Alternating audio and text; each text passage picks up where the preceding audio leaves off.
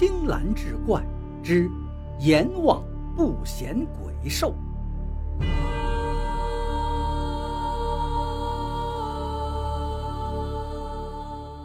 话说城关有个村民叫萧若石，因为宅基地跟邻居王霸闹成了仇。虽然萧若石占着理，可这个理他就是没地方去讲。不但没地方讲，还时不时的招来祸事。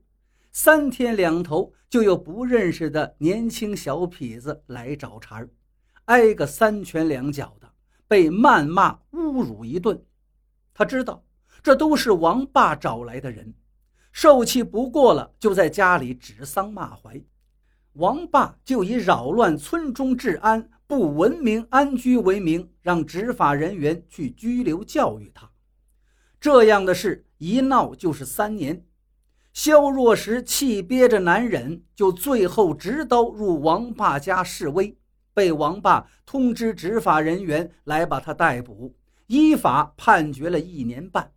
出狱后，他神志有所失常了，经常揣着一把斧子在街上闲逛，人变得目无表情、孤僻背立。他一见到王霸跟他的家人，就从怀里抽出斧子，猛烈的舞动，瞪着眼大骂。王霸见他这个样子，就又想出了一个计策，提前找好了几个壮汉，坐在一辆车里跟着他。他就特意出现在肖若石的眼线里。当肖若石看见他又气愤谩骂的时候，王霸就以村领导的身份斥责他。肖若石本来就对他窝着一股火，岂能顺从于他？从怀里又亮出斧子，挥舞着大骂起来。这时，王霸安排好的几个壮汉跑过来，把肖若石按倒在地。王霸打电话报警。又有几位壮汉作证，指证肖若石有杀人未遂行为，被依法判处三年劳改。在监狱里，肖若石认识了一个黑组织成员，卖毒品、卖枪支，做着非法的买卖。肖若石跟他联系上之后，并承诺出狱后从他那儿购买一杆枪。三年刑期满了，肖若石出狱。联系上了做黑买卖的人，真的买了一杆枪。他在暗处隐蔽起来，就把枪口对准王霸家的大门。王霸依然是春风得意，这三年在村里搞起了房地产，挣了很多钱，更是容光焕发。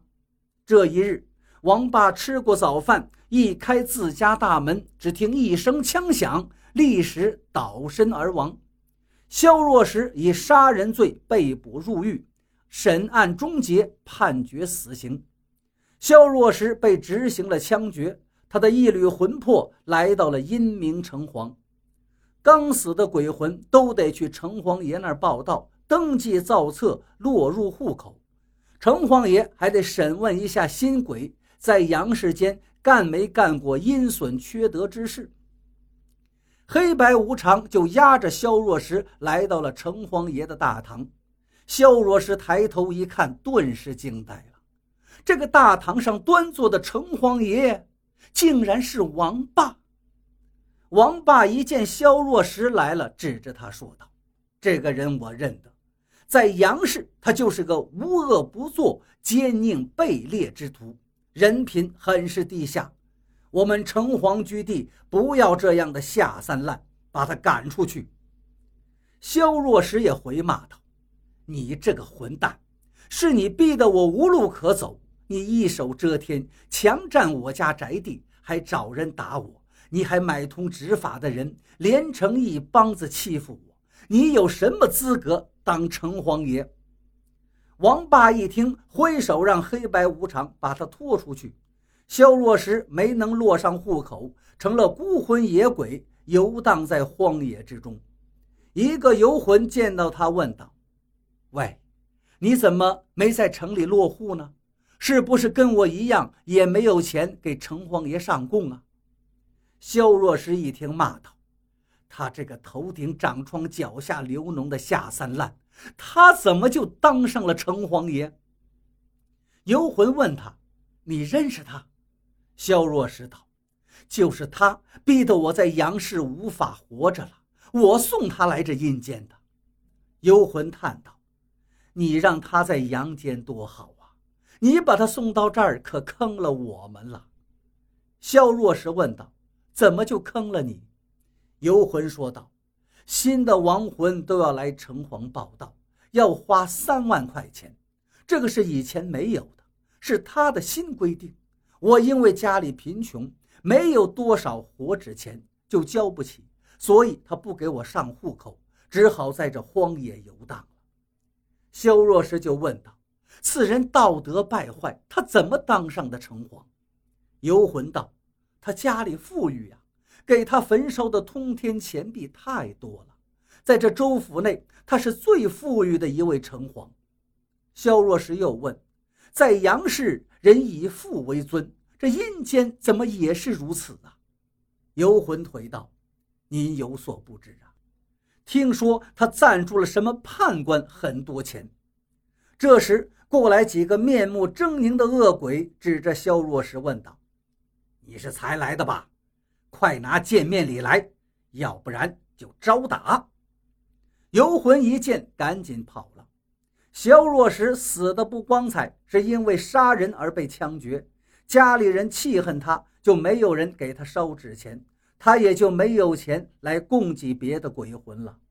几个恶鬼见他拿不出钱来，上来一阵群殴，打得萧若石口鼻出血，肌损骨折，他的左胳膊也被打断了。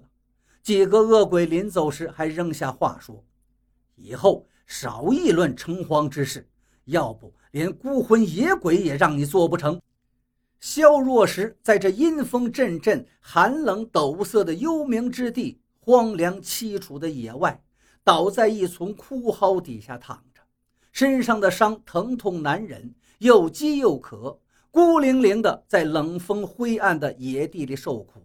不时就会有恶鬼来找他的事儿，他的胳膊刚长好，就又被打断，老伤口上又添新伤，折磨他做鬼也觉得艰难。他只能忍着剧烈的疼痛，到处躲避着恶鬼。也不知过了多少时日，他的伤终于痊愈了。他也瘦得皮包骨头。他在伤痛时暗自发愤：他一定要到丰都城告状，状告这个王霸。如此恶毒之人，怎么能当城隍？